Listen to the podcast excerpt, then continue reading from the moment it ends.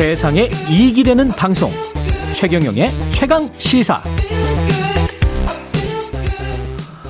네, 어제 공정위가 2022년 공시대상 기업 집단 지정을 발표했습니다. 관련된 소식 재벌닷컴 정선섭 대표 연결돼 있습니다. 안녕하세요, 대표님. 네, 안녕하세요. 아, 오랜만에 전화 네, 연결됐네요. 예, 예. 그 이게 대기업 집단 지정이라는 게 낯설실 것 같아요. 대부분의 청취자분들께는. 그렇겠죠. 예, 이게 네. 뭡니까? 네, 원래는 이제 이게 이제 제도가 도입된 거는 1987년이에요. 예. 어, 당시에는 뭐 자산 총액 4천억 이상을 기준으로 했었는데 예. 지금은 뭐 어, 경제가 이제 크게 성장을 하면서 자산 총액 5조 원이에요. 5조 됐죠. 예. 근데 그 대기업 집단이라는 게 뭔가 하면 예.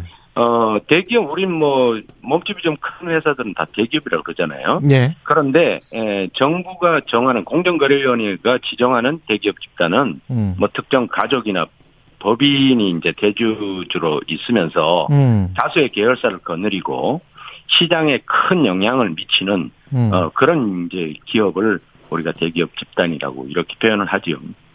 그러면 재벌이라고 말하면 되겠네요.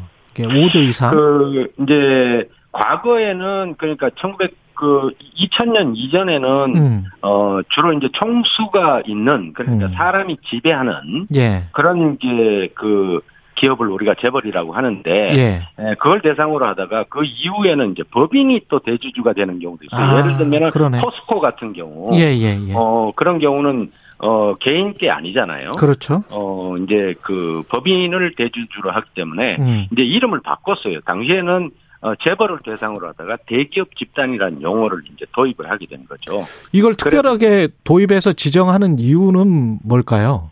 아무래도 이제 대기업이 이제 시장에서 지배력이 크잖아요. 예. 그러다 보니까 이게 이제 오남용을 하게 되거나 뭐 이렇게 하면은 경제력도 뭐 집중이 음. 되고 또 시장에 미치는 영향이 크니까 그렇죠. 이제 국민 경제에 이제 건전한 발전을 꾀하겠다 이런 취지에서 이제 지정을 하게 되는 거죠. 올해 지정된 기업들은 뭐 어떤 주요한 특징이 있, 있습니까? 원래는 이제 자산 5조 원 이상이 76곳이 지정이 됐는데요. 작년보다는 한 5곳이 늘었어요. 아, 예. 어, 그런데 원래 좀 특징이라 그러면 그 우리가 흔히 아는 그 인터넷 기업들 그러니까 카카오라든가 네이버 같은 음. 어 이런 그 IT 기업들이 굉장히 그 성장을 했어요. 예. 아무래도 이제 경제 변화와 좀 연관성이 있는 것 같고 그렇죠. 두 번째는 우리나라 그 10대 그룹 중에서 말이에요. 거의 뭐 판도가 변함이 없었는데 음. SK 그룹이 이 이제 현대차 2위였던 현대차를 제치고 이제 올라선 거 어. 이런 게 있고요. 예. 또 그러고 아마 이게 경제 변화와 좀 관계 있는 것 같은데 그 최근에 그 가상자산에 대한 그 어 국민들의 관심이 그렇죠. 높잖아요. 예, 경제 예. 투자자들이 그런데 에, 두나무라는 회사라는 전혀 이름도 모르던 곳인데 이게 가상자산을 거래하는 곳이에요. 그렇죠. 어 이곳이 새로 이제 진입을 했어요. 예. 이런 걸 보면 이 경제 상황, 세계 경제의 흐름과 음. 어떤 기업의 성장이 비슷한 어떤 그 현상을 보이는 그런 특징을 보였어요.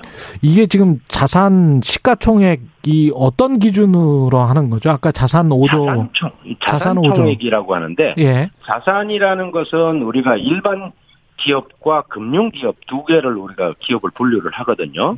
예. 어 근데 일반 기업은 일반 기업이 갖고 있는 뭐 토지라든가 또는 어 금융 자산이라든가 이런 걸 합친 거를 우리가 어 일반 자산이라고 그러는데 음. 예, 또 금융 회사는 또 그 투자자들이 갖고 있는 자산이 있을 거 아니에요. 예. 그런 걸 제외하고 그걸 공정 자산이라고 하는데 이걸 두 개를 합쳐 가지고 어, 정하는 금액이죠. 그럼 말하자면 자산 총액이라는 것은 기업의 얼마나 덩치가 크냐 이걸 음. 말해주는 거예요.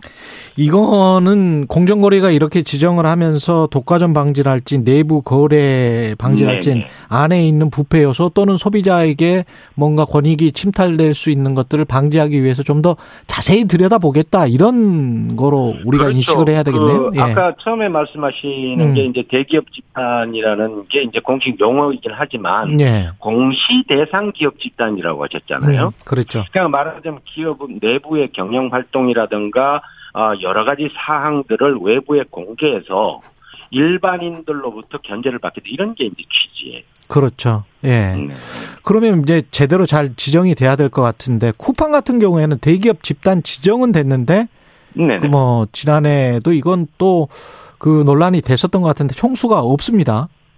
네, 총수가 없는 것이 아니라 김범석이라는 회사 네. 있죠. 예. 그런데 그분이 이 외국인이에요. 미국 국적인데 예. 예, 우리 그 현행법상 독과점 규제 방지법이 보면 음. 어 내국인과 내국 법인에 한해서 이제 그 동일인 그 그렇죠. 지금 말씀하시는 총수라는 거 예. 그것을 지정하는 걸로 돼 있어요. 그러다 보니까 음. 쿠팡은 어 외국인이 김범석 씨가 한국 사람이었다가 이제 지금은 국적이 미국이다 보니까 예.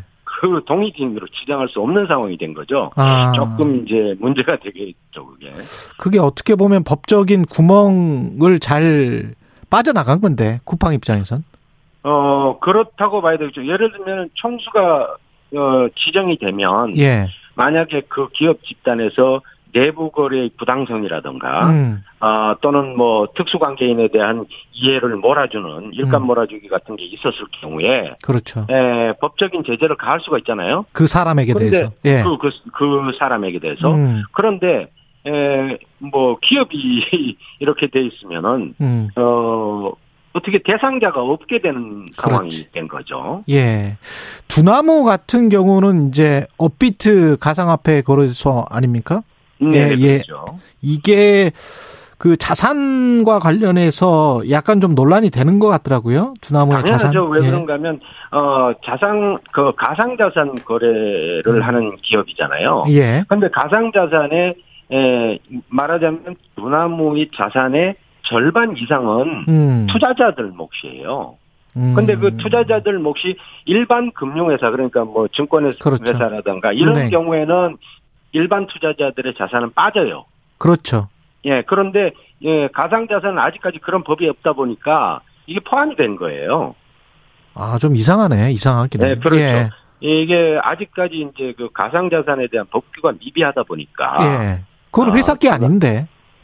그거는 회사 게 아니죠. 예. 그거는 뭐 투자자들이 투자한 자기들 투자자들 돈인데 그거를 그렇죠. 업비트 두나무 네. 돈은 아니죠, 그게. 예, 예. 그러다 보니까 이게 지금 더욱이나 이제 재계 랭킹 43위로 나와 버렸어요. 예. 그럼 43위 10조 원이 넘는 상황이 되면 상호 음. 출자 제한 기업이라는 곳이에요. 이거 아무 의미도 없는 대상이 돼버린 거죠. 그럼 나머지 가상자산 기업들도 대기업 집단으로 추가 지정될 가능성도 있고 그런데 요거는 네. 나중에 법적 논란이 좀 되겠습니다. 이건 아마 정비를 해야 될 겁니다. 음. 예, 처음 나타나는 현상이다 보니까 음. 아마 혼선이 이 일반 뭐 현, 현행법으로 딱 적용을 하다 보니까 이렇게 됐는데 예. 아마 이건 정비를 해야 되는 부분인 것 같아요. 재벌닷컴 정선섭 대표였습니다. 고맙습니다. 네, 감사합니다. 예. 4월 28일 목요일 KBS 일라디오 최경령의 최강 시사였습니다. 고맙습니다.